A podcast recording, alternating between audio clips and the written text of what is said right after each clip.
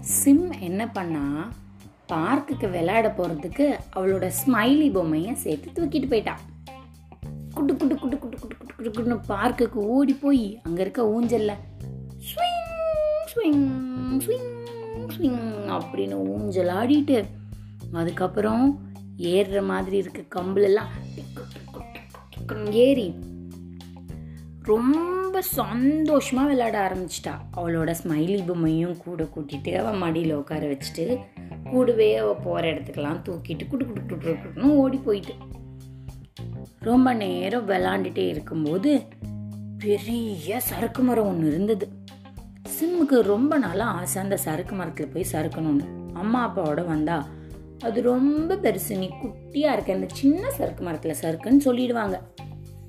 இந்த தடவை அம்மா அப்பா இல்லாம இவ மட்டும்தானே குட்டு குட்டு குட்டுன்னு ஓடி வந்தா நம்ம எப்படி ஆனாலும் இந்த பெரிய சறுக்கு மரத்துல இன்னைக்கு சறுக்கியே ஆகணும் அப்படின்னு சிம் அவளோட ஸ்மைலி பொம்மையும் இழுத்து பிடிச்சிட்டு படிக்கட்டில் படிக்கட்டு மேலே ஏறி அந்த பெரிய சறுக்கு மரத்தோட உயரத்துக்கு வந்துட்டா இப்போது சந்தோஷமா நம்ம சறுக்கலாம். ஸ்விங்! அப்படின்னு வந்தா. அவளுக்கு அது ரொம்ப பிடிச்சி போயிடுச்சு. ரொம்ப சந்தோஷமா இருந்தது. திருப்பி மறுபடி மறுபடி ஏறி ஏறி வந்துட்டே இருந்தா.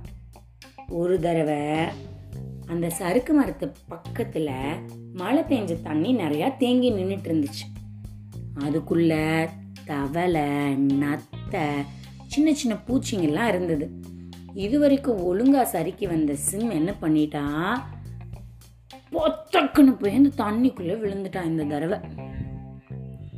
அதுக்குள்ள இருக்க பூச்சியெல்லாம் பார்த்து பயந்து மேனு கத்தி. பின்பக்கமா இருந்து ஒரு பாம்பு வேற அப்படின்னு வந்துடுச்சு.